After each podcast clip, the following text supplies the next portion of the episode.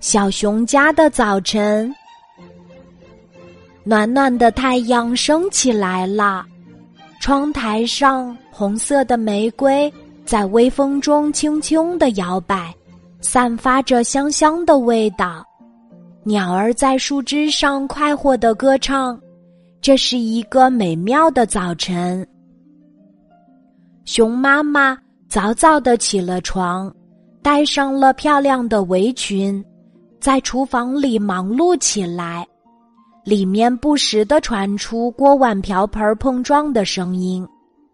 宝宝熊被这些声音吵醒了，他伸了一个大大的懒腰。贝贝熊被一阵香味儿弄醒了，他做了一个深呼吸。两只小熊来到餐桌前。开始静静的等待着。宝宝熊听到窗外的小麻雀唱了三首动听的歌，贝贝熊看到窗外的蝴蝶跳了四支优美的舞蹈。香喷喷的面包终于做好啦！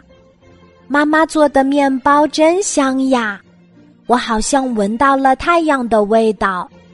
宝宝熊眨眨眼睛。兴奋地说：“妈妈做的面包真甜呀，我好像闻到了玫瑰花的味道。”贝贝熊吸吸鼻子，开心地说：“和我可爱的小宝贝们一起吃早餐，真好呀！”妈妈好像闻到了幸福的味道，熊妈妈无比自豪地说。